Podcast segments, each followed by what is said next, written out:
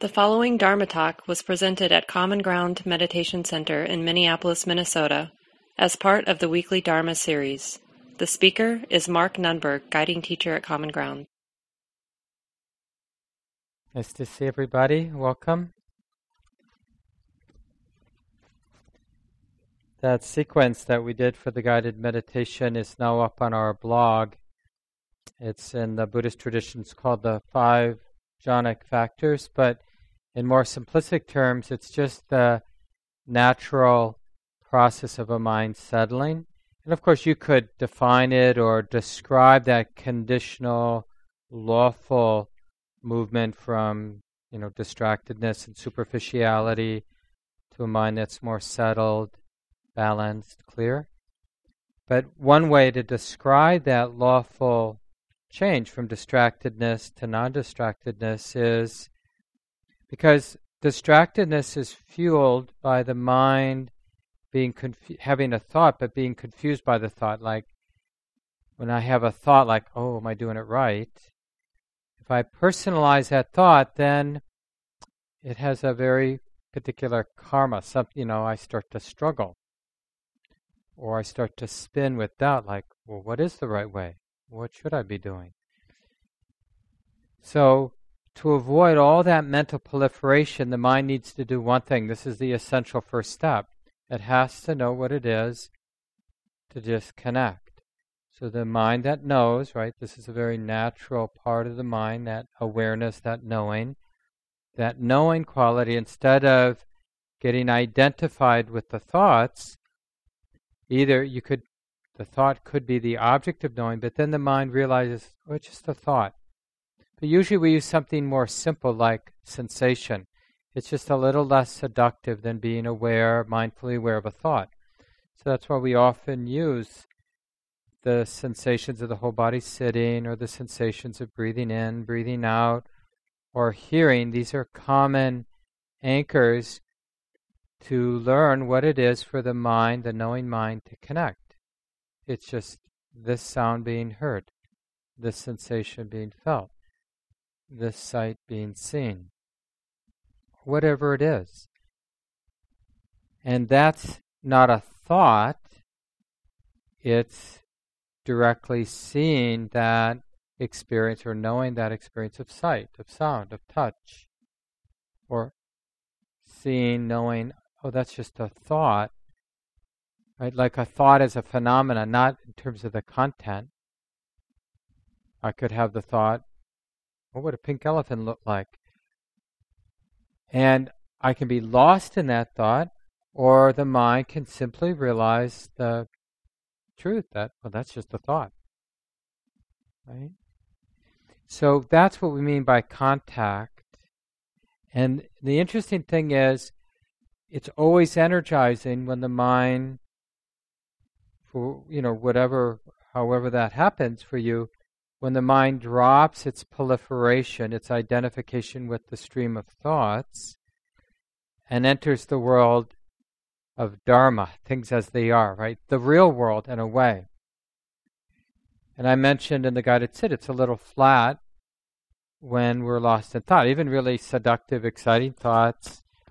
Ultimately, when we look carefully, there's a little bit of flatness or deadness, which is why we tend to go from one thought to the next. We're looking for some juice.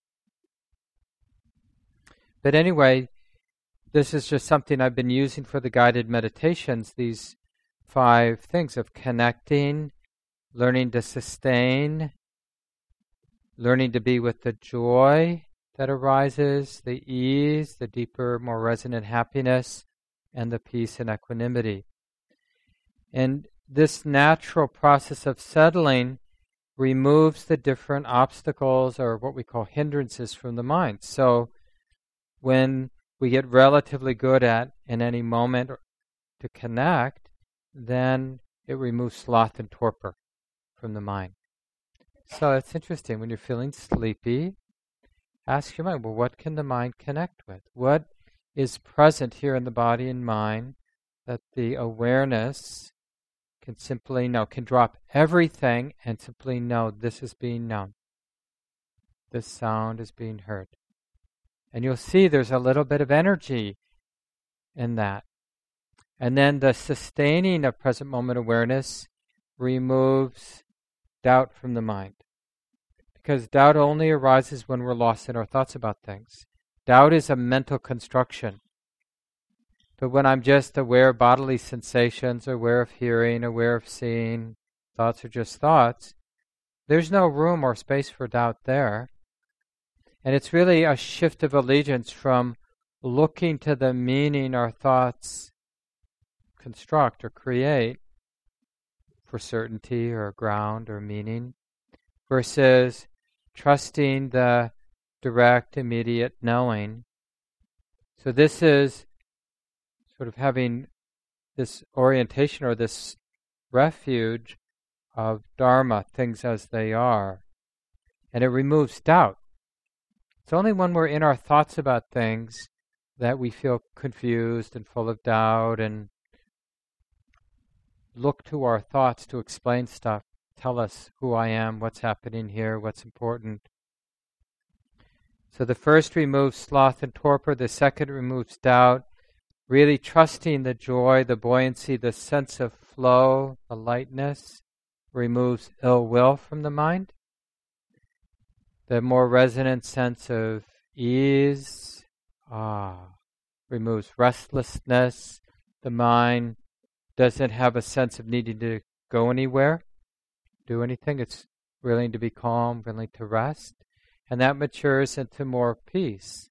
So even the most subtle kind of craving, needing things to be other than they, wa- they are, including wanting this to last, gets removed because the peace is so peaceful, so still, so resonant. And so in Buddhism, we talk about the five qualities of mind that hinder stability, and it's sloth and torpor, it's doubt, it's ill will, aversion, irritation, fear. Those are all qualities of ill will. Restlessness and desiring, you know, identification with desire. And you'll see that just in the developing the, uh, the talent of connecting, sustaining, letting joy move, trusting ease, trusting stillness, that's how the mind is purified of the hindrances. And we say in Buddhism, that mind that's in that balanced, clear, unified state, that mind is the mind that can have insight can basically see what it hasn't seen before. So that's just a little review for those who weren't here a couple of weeks ago when I covered this. Any questions about that before I go on to chapter 10 for those who are reading along in Guy Armstrong's book? So uh, I've been uh, using, or we've been, some of us have been using Guy Armstrong's book on emptiness as a complementary text for some of the talks I've been given giving for the last six months or so. And we're sort of right in the middle at chapter 10, very interesting chapter, at least for some of us, about the Buddhist teachings on this intersection of emptiness, which means that any moment is simply this being known, and the presumption that this moment is more than that, whatever that is, is just something being known too that the moment is never more than just something being known. So we say it's empty. Say a moment, any moment of life, any moment of experience is really simple. It's just something being known. From a subjective point of view, any moment of your life was something being known. And the and it's empty of anything other than that something being known. That's the profound thing. So that's what we mean by emptiness. And then the, that teaching and how that informs what we find in the tr- tradition around rebirth.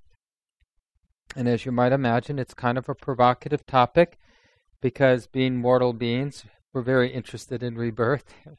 Most of us, at least, you know, right? It's it's like, yeah, I'm into rebirth. But you know, the interesting thing, especially in Theravada Buddhism, rebirth is not something to look forward to. I mean, it is going to be what it is in our mind, so we have to sort of work with that.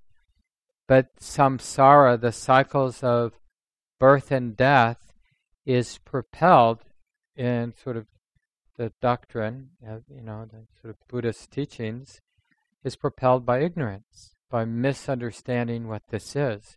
There's a very provocative line. Maybe you've come on Sunday morning, and uh, usually once a month, month or so, we chant the Metta Sutta, the Buddha's discourse on loving kindness, Sunday morning. And it's a very in the Buddhist culture, it's a very important, popular, short text to recite. And in like places like Thailand and Burma, Sri Lanka, if you were in danger, you know, and you were kind of a very traditional Buddhist, you might just start chanting to yourself the Metta Sutta, the, the Buddha's words on loving kindness. It's a very beautiful, sweet, you know, maybe half page discourse, so it's not that long. But it ends with this very provocative phrase. You know, as it, it's talking about someone who's has a lot of integrity, doesn't harm, and radiates loving kindness in all directions all the time without interruption. And then the last line is, or the second last line is something like, is not born again into this world. And it's, it's sort of funny from most of our points of view. It's like, well, I would want to be rewarded. If I was that good, you'd think I'd be rewarded, you know. So maybe not born again into this world, but maybe I'll get into a special world, like heaven or something. But the implication is not born again, right? That's the reward for doing your practice, not born again. And that seems a little like, oh, I don't know if I want that. So that's the, the first point to make about rebirth is um, because it's such a well, first, the dying process is associated with pain, right? The, not only the actual physical pain of dying, if you've been around death, it's, I mean, not always the case, but it's often the case that it hurts, you know, as the body is shutting down. And there's often maybe almost always, uh, the letting go of relationships. So there's the, the emotional pain and the fear, the unpleasantness of the fear of the unknown, right? So in our minds, you know, it's got some baggage. Death does. The Buddha might say something like if we want to really understand that moment of death, or what that is, we should study our life as it is now. It's like better understanding the mind and what the nature of the mind is, the nature of experience is, really informs, creates some deeper intuition about what that moment of death is all about. And the other thing to kind of loosen things up a bit, because the idea isn't to have like to replace whatever fixed idea you had of death from your childhood and the culture you were raised in, and replace that with sort of a Buddhist dogma view of death. That's not the point. The point is to really have an open mind. And, and a lot of what we have an open mind about and acceptance around is that we don't know. But just to support the loosening of the screws, you know, to kind of loosen up whatever fixed views you might have. You know, one of the things we people often don't realize about being raised, those of you who were raised in Western culture, is there's uh, kind of an unseen, mostly unseen fundamentalism that we could call materialism. That somehow, whatever this life is, whoever I am, it's sort of born out of the material, the sort of solid things like earth and biology and cells and brain and and so the mind and the sense of me is a kind of flowering of biology. And that view, that fixed view, that fundamentalist view in materialism goes mostly unquestioned, unseen. We just presume that that's true a lot of the time, or a lot of folks, and they don't there's not an open mind but generally speaking in eastern spiritual and philosophical traditions it's different it's much more that what we would in the West call the material world, the lectern, the cushion, me, my mind, my thoughts, my emotions, that all of this arises, has an appearance. The world, the physical world, is an appearance in the mind. So the Eastern general view, right? I'm just sort of stare, sort of in putting things in very general terms. The Eastern view is that what arises arises out of the mind, and the Western view is what arises, the mind arises out of material. And the thing is, we don't know. Do you know what is true? But we, like, in terms of having some ground, we know, we can know at least with some reflection that we don't know. And that keeps our mind open. And then the reason why that's so helpful is it really supports then what the kind of stories the mind tells itself about death, about rebirth, about what that is, right? Because when we develop the confidence that we don't know, it doesn't exempt us from having stories about death. But see, now the stories we have about death and about rebirth can be pragmatic. It's like, well, what story is actually helpful for me living my life today about death, about dying, about rebirth, as opposed to what's right? Right? And see, this is a, the Buddha, I mean, when you look at the Buddha's teachings and how he taught, he was so pragmatic. And that's really the important thing. There's a, if you're reading the book, there's a section where Guy Armstrong mentions a sutta, one of the discourses. I made a copy of that page here. And the name of the sutta is the inconvertible teaching. And he, in that, the Buddha says is talking to some student of his, some monk or nun or lay person, and he says, he points out to them that if his teaching on karma and rebirth is true, they would be wise to act in light of it, right? It's like, well, I can, I'm almost dead. I might as well cheat or I might as well be mean because there's no way the negativity of that action is going to screw me in this life. I'm already screwed, you know, or whatever, or I think I'll get away with it.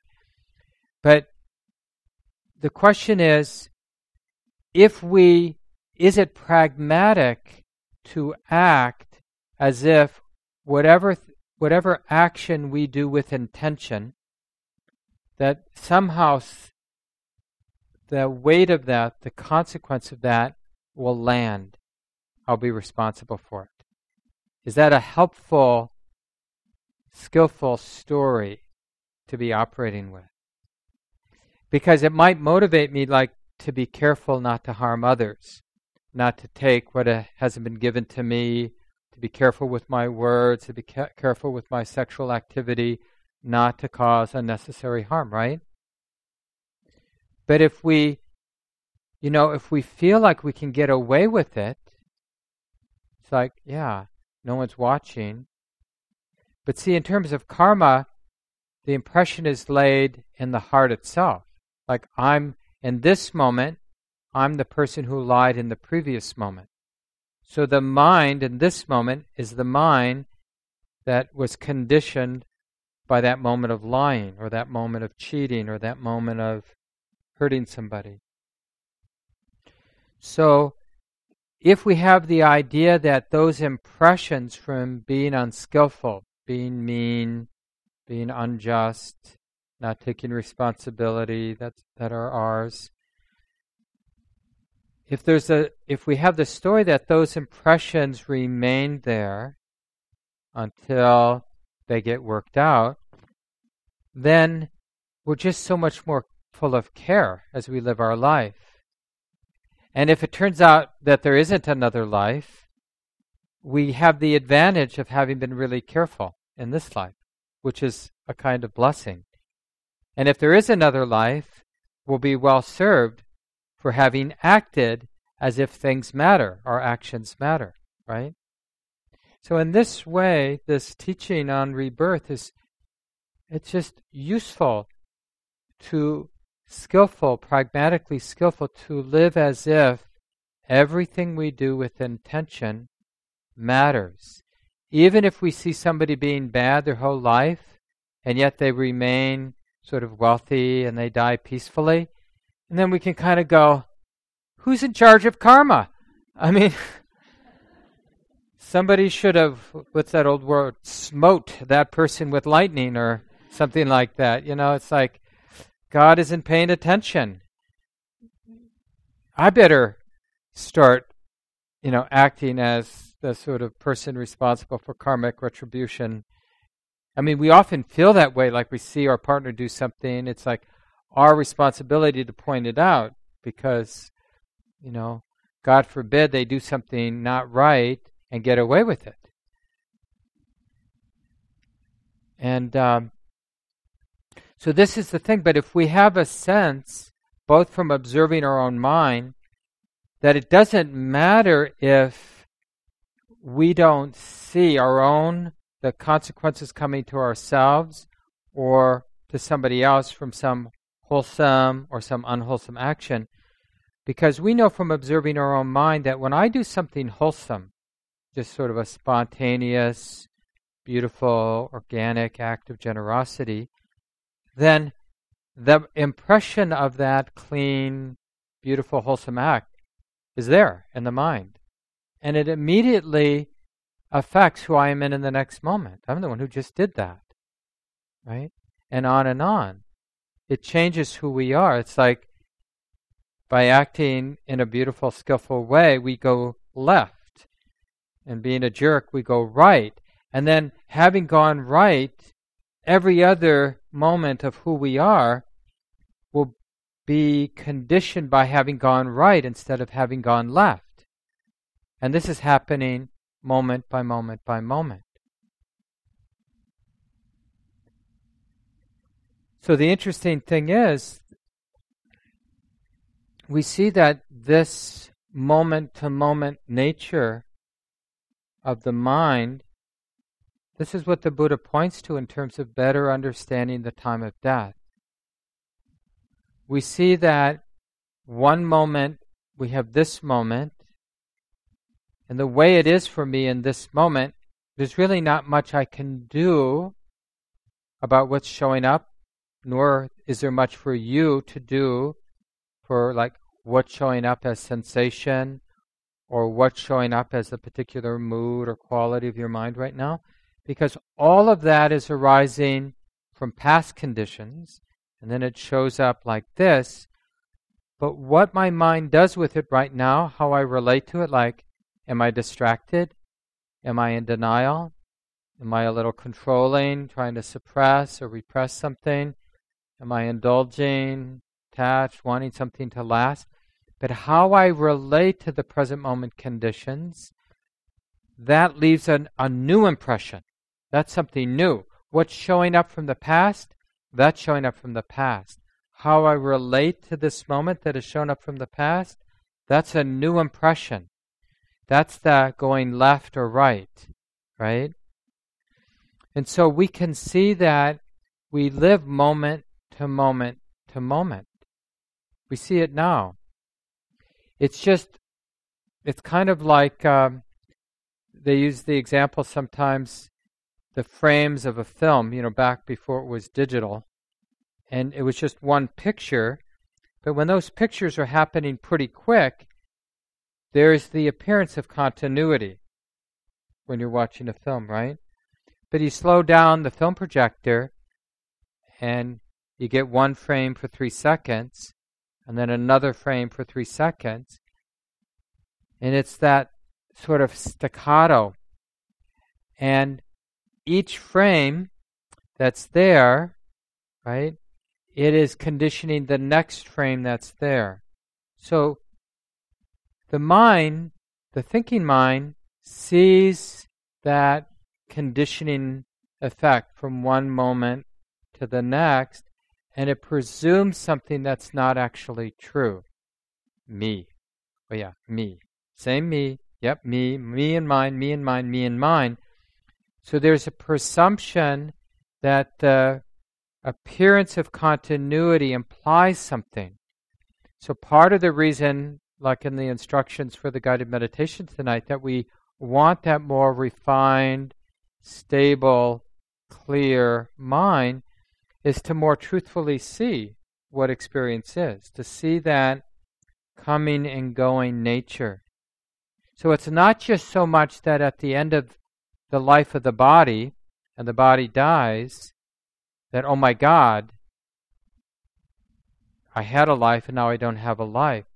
But it's actually, we misunderstand what this is. So the reason we don't know what death is, is because we don't know what life is. It's like life, whether we're talking about it as one big thing or just moment by moment, is really defined by both the birth and the death. There's no way a human being has any sense of what this is, what it means to be alive or a human being or have a mind or whatever you want to call this experience we're having. There's no way to really understand it without actually knowing the experience of birth and death. And like the Burmese tradition that I practice in quite a bit. When my wife is also practicing a bit, uh, quite a bit. Um, there's a real, you know, once the momentum of mindful awareness is developed, the teachers are often encouraging the mind to specifically notice the arising moment, like what experience is bursting into existence. That's generally quite enlivening. And then to notice what experience is ceasing, falling away, disappearing. So you're just observing endings, endings, endings, endings, each breath, each sound. Not that, oh, this is being known, but like whatever it was that was being known is like sand through the fingers, it's disappearing. To really practice seeing directly in our moment to moment experience the reality of birth or what we usually call the arising of whatever's next. And then to train the mind to observe the cessation of, of whatever just was. Because doesn't it make sense? It's like, in order for life to keep moving on, this moment of feeling pain in my knee has to cease for the next moment of feeling whatever I'm going to feel, or see whatever I'm going to see, or hear what I'm going to hear. Otherwise, it would be this huge traffic jam of experience, right? So experience is literally disappearing, it's ceasing, gone forever, so that next moment can be there.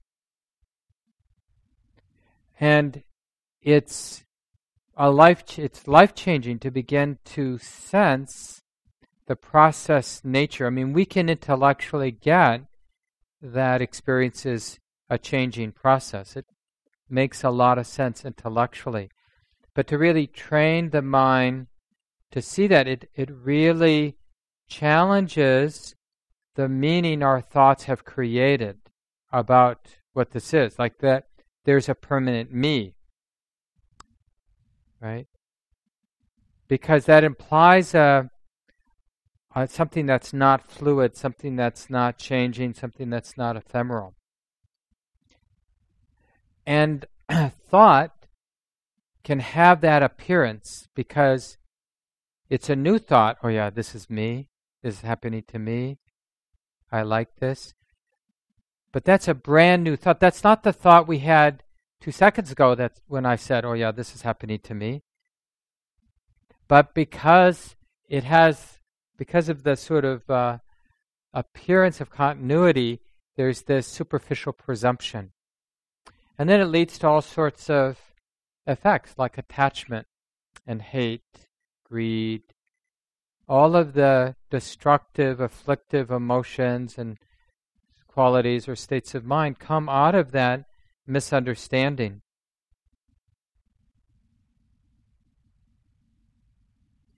So clearly, something big happens at the time of death because the body and the mind, you know, now, when we just look at the experience of the body and the mind, they're very much related or tethered together.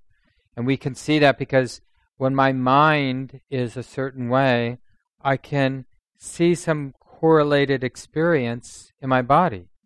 And just like when our body's a certain way, really sick or really pleasant, it affects the mind.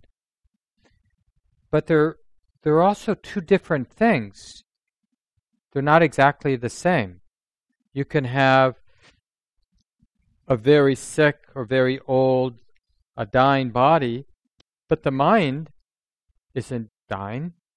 The activity of the mind, the clarity of the mind. And you can have a mind that's in a really bad place, dark place, heavy place, closed down place, but the body can be very healthy. So there are different trajectories. And this is just helpful about loosening the screws to kind of get the sense that the mind stream, the continuity of the mind, what's in motion. Somebody once asked a Tibetan teacher, Well, what gets reborn? And the teacher said something like, Well, your neurotic, unfinished business is what gets reborn. It's sort of that mind, like even the desire to want to continue to live, if that's in the mind at the time of death, and with no longer being tethered to a physical body, because that thing has died, ceased to keep living, so that vehicle is no longer a vehicle for the mind, then there's that mind stream, whatever that is, right? Just kind of telling ourselves, hopefully, skillful stories. Whatever that mind stream is, it's something that wants a body, right? Like when we go to bed at night and we have unresolved fears or unresolved desires, they might show up in our dream state, right? Well, if we can do that, if the mind can do that, maybe the mind can sort of have a more resonant dream, right? Or find a womb or who knows what. But the but the real point is that that lawful process is arising and ceasing in every moment. But because we're so identified with the body, right? One of the useful things about stabilizing awareness is we can actually watch the mind. When our awareness is sort of more ordinary, less trained, it's really hard to be aware of the mind. Because as soon as we notice the mind, we get lost in thought usually. But when the sense of peace and equanimity and stillness is quite strong, then the mind is sort of stabilized by that peace. It's in a sense, this isn't a, this isn't a perfect analogy, but in a sense, the mind is resting in that still place. And from that place of stillness or silence, it can watch the activity of the mind. The worries come and go, desire comes and goes, you know, just different ordinary emotions and thoughts arise and cease. And even the awareness itself is coming and going, but the mind realizes that uh, the thing that, you know, that we're so, um, the mind is so convinced that life refers back, but the mind really sees how ephemeral thoughts are it's so interesting to see like that we miss this. Like when you look back on the day, how many thoughts and different emotions you had today? Like who were we? Like which of those moments of emotion, moments of mental content, where are we in all of that flow? All of that vast diversity of mental activity.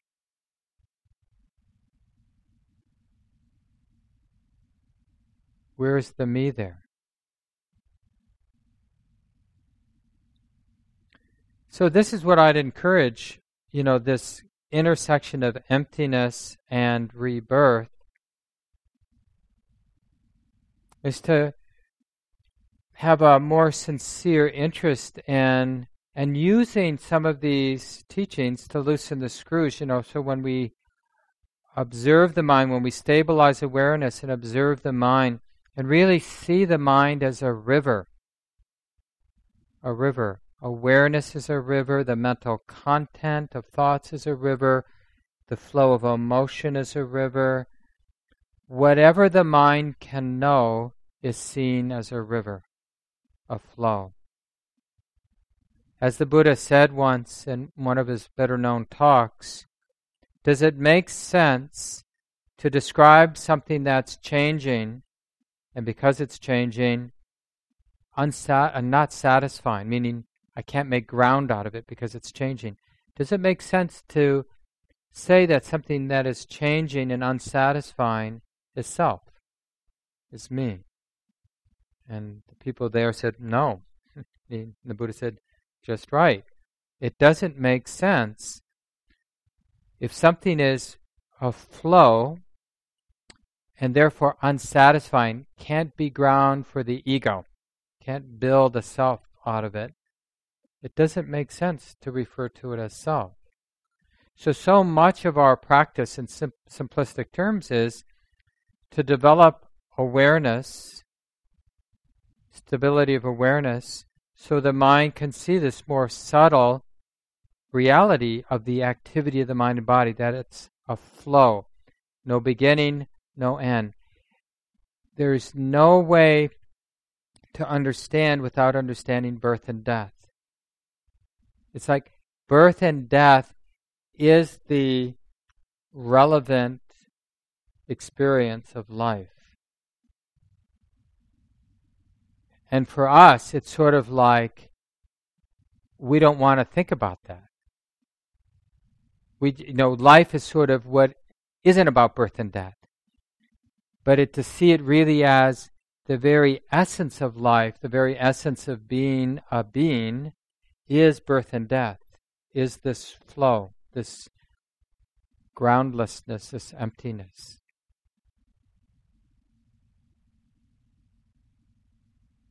I'll just mention one last teaching and then open it up for discussion.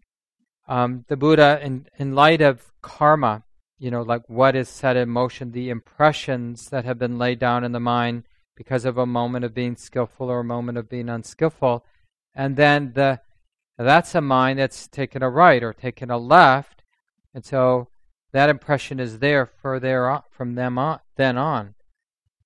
But so then there's a sense of dragging a lot of karma. And the Buddha said basically, yeah, it's inconceivable how much unfinished business is there. So it isn't about finishing all the business as much as it is understanding what unfinished business is. Does that make sense?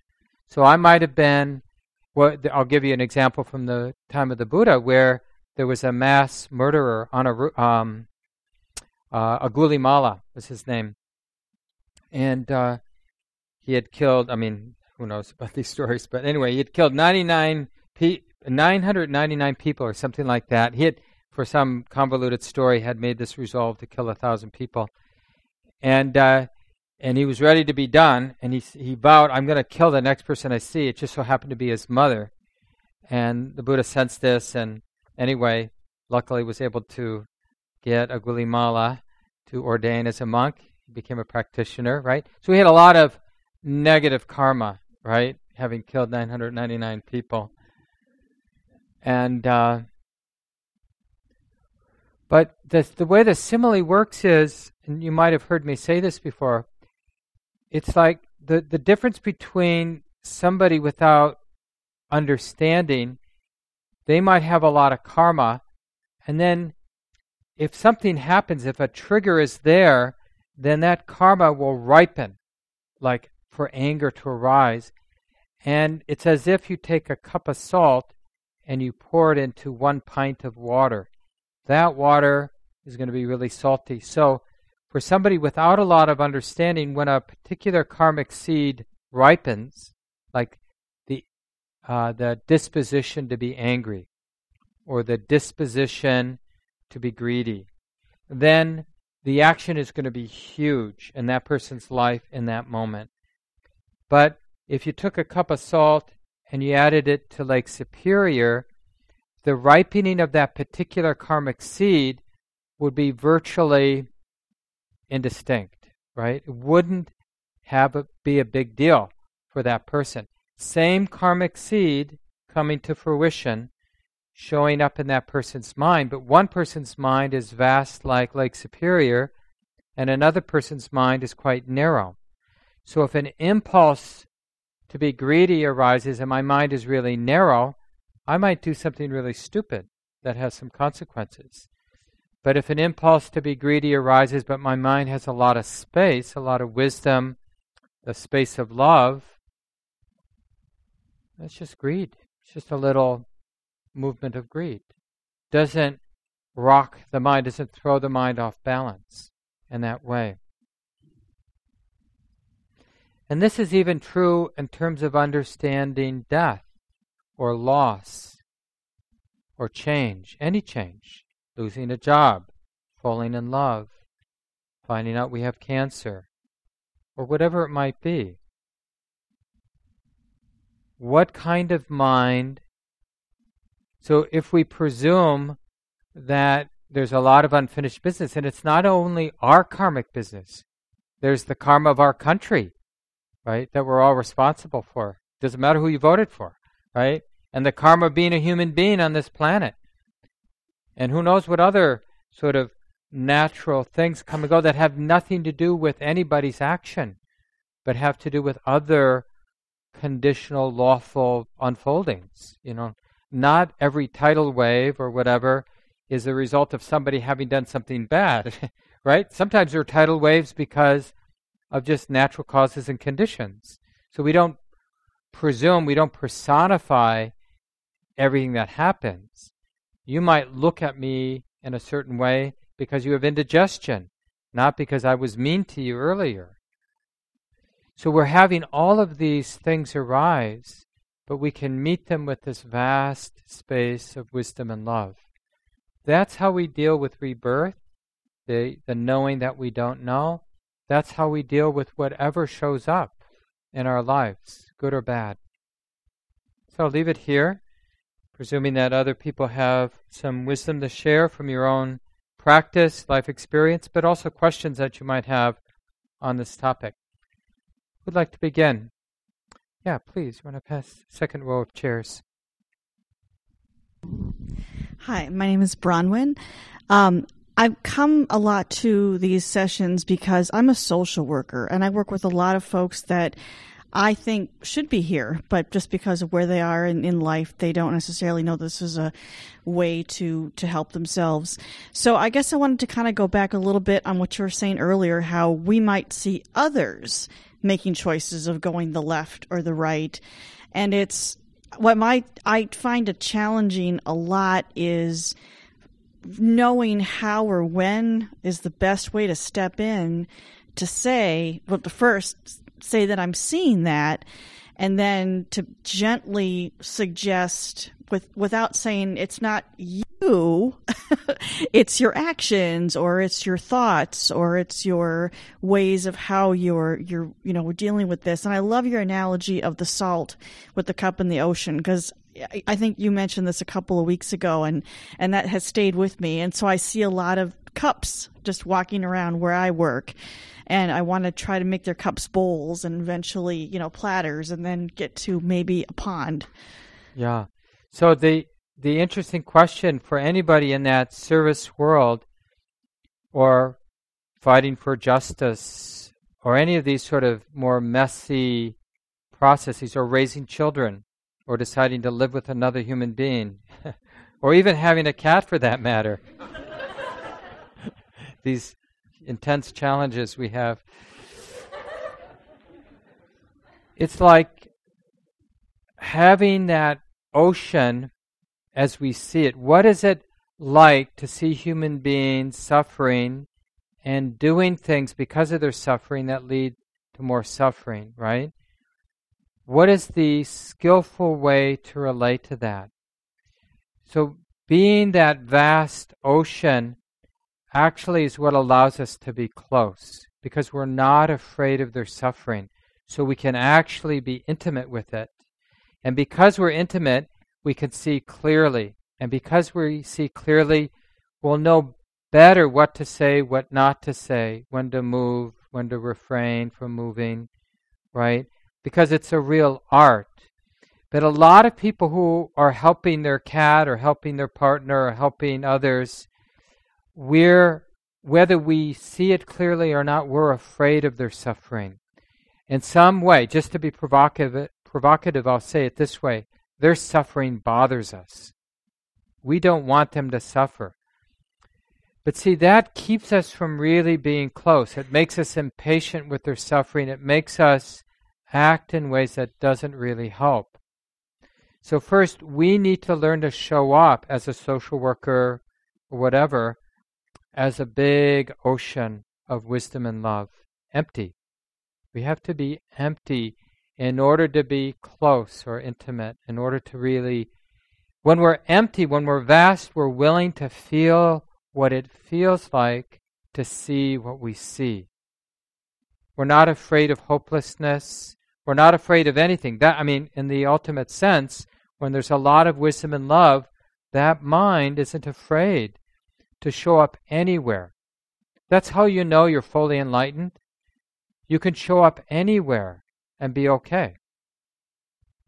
The most beautiful experience in the world, and you would the mind wouldn't be confused by it the most horrible, terrible place, experience in the world, and the mind wouldn't be confused by it, wouldn't be tied around it. So instead of trying to figure out what to say to people, this is the cool thing about the practice, and really I think goes back to what I was saying before about pragmatism. The Buddha doesn't hand us a cookie cutter like how to do life. It's more about how to show up, and we find that the skillful response comes out of the integrity of how we show up. Can we show up with more space? Less of a narrow, self centered concern, and more of that humility of knowing that I don't know, but I do know how to show up. I, knew how, I do know how to be intimate, and maybe what I end up saying or doing because I'm not afraid to be intimate, might be a little bit more skillful than it would have been had I desperately tried to figure out what to do or say in that moment. Yeah, thanks for sharing with us. Who'd like to speak next? What have you been learning? What relates to what I've been talking about tonight, or questions that come to mind about rebirth? karma we talked about last week. Yeah, please. Paige, you want to pass the mic all the way over to Paige? Um, this just came up in response to the last comment. Um, I guess I'm thinking a lot about boundaries and intimacy. And, you know, if, you know, I got to the point where I was a pond or an ocean, you know, I could show up and be intimate with anything and connect. But can you say something about the wisdom of boundaries or knowing, you know, you, you could show up and connect and be non reactive, but just how to create create a, a space where you have boundaries. Yeah. And it might be a more general useful to take this in a more general way, like how how does that uh, act of or that uh, choice about caring for ourselves versus caring for another, how does that happen? Because part of being open and uh, loving and seeing the conditional nature internally, externally. So the mind, the wisdom in the mind is sort of understanding in terms of this very immense, complex unfolding of causes and conditions, internal, external, all around, right? And then the question is, what should I do? Who should I take care of? How do I take care of myself? Or am I being greedy and I should really take care of them?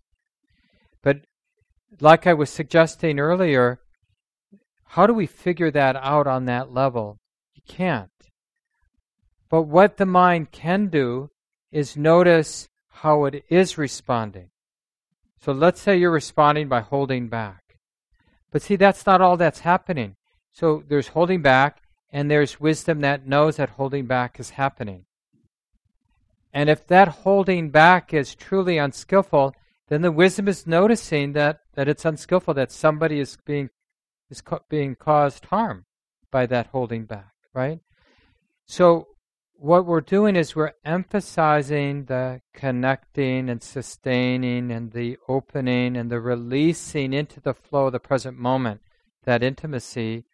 We're really emphasizing that because it creates a feedback loop. So instead of Paige trying to be skillful, really taking care of herself, really being respectful of boundaries, which is how we would talk about it in a therapeutic or conventional sense.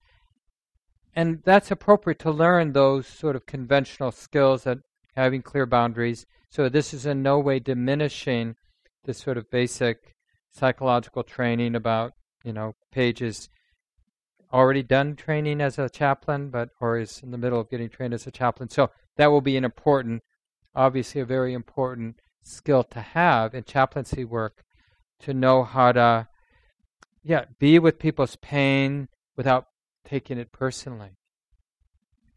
But the way we often learn best is noticing when we're being skillful that it's skillful, and noticing when we're being unskillful that it's being unskillful and to notice it in real time.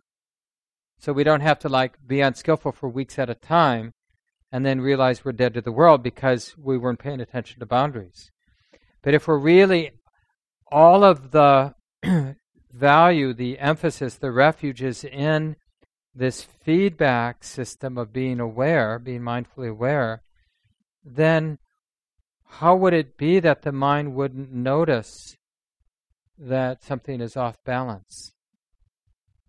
Right? What would be in the way of the mind recognizing that one's not being taken care of, or the other, I'm neglecting the other and being too afraid? In the deepest sense, that boundary issue, um, it's like the more the mind understands what the self is, the easier it is to handle that boundary issue. It's like when we're around real suffering, kind of going back to your question, and a lot of people who in the room are body workers or other kinds of healers, you learn this one way or another, or therapists. Maybe you're not conscious of having learned it, but one way or another, you have to learn it if you're going to stay in those worlds, those healing worlds. You have to let things go right through because you're not really a good healer or therapist if you you stay in your bubble and you try to deal with them in their bubble. But it also won't work if you're taking their stuff into your bubble, right? So there's something about opening, like part of being Lake Superior is, it's like you're not afraid of letting the salt in because there's enough space. It, it sort of just keeps going. It doesn't really land. It's, it's why that word emptiness is. I mean, it's not perfect as a word, but it it's like where is the pain, someone else's pain, or the messiness, or the disgust? Where is it going to land? We're not holding on to it. We're just being undefended. We're letting it in, but that doesn't mean we're holding it. Right? We're just not afraid for whatever it is that we're seeing. We're not afraid to let that experience be what it is, or the story that we're hear- hearing. You know how when we see something on, in a film or in the news that's horrible, we sort of flinch as if I need a barrier here. But when it's not too intense, really practice being completely open, even to the sense, to the degree where you feel you might be flattened by what, but but just let it keep going. Really have that sense that it it can come in because there's no part of the mind or body or anything that is owning it or holding it. We're just practicing feeling what we feel, but no trace. But you have to develop that skill. It's like a, a wisdom skill, especially in the direction you're going with your professional life. Yeah, I'm thinking more about my family than my job. It's mm. actually pretty easy. I feel so much easier in my job than it is with my Well, we have a lot of entanglement with these close mm-hmm. people, right? Like parents and siblings and children. Yeah. But the thing is, you know, often what we see, what we get caught up is that there's something in ourselves that we haven't really fully seen. So that's, you know, that's, it's sort of a different point. But when it's like that, then we can ask ourselves, honey, what is it that I'm not seeing? What's here that I haven't really felt or seen or invited in? What's asking to be seen here? And is it okay to feel what I'm feeling as I begin to see it? Is it okay to let this feeling be as big as it needs to be, or subtle as it needs to be, or as unpleasant as it's going to be? Is it okay to let everything move? Yeah, thanks, Paige. Let's just take a few moments and let go of the words. Just for a few seconds, appreciating the silence.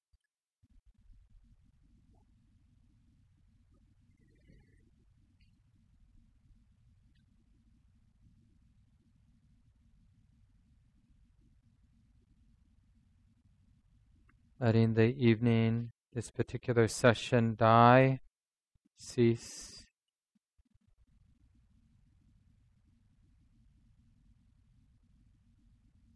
And thanks, everyone. Nice to be here today. This talk, like all programs at Common Ground, is offered freely in the spirit of generosity.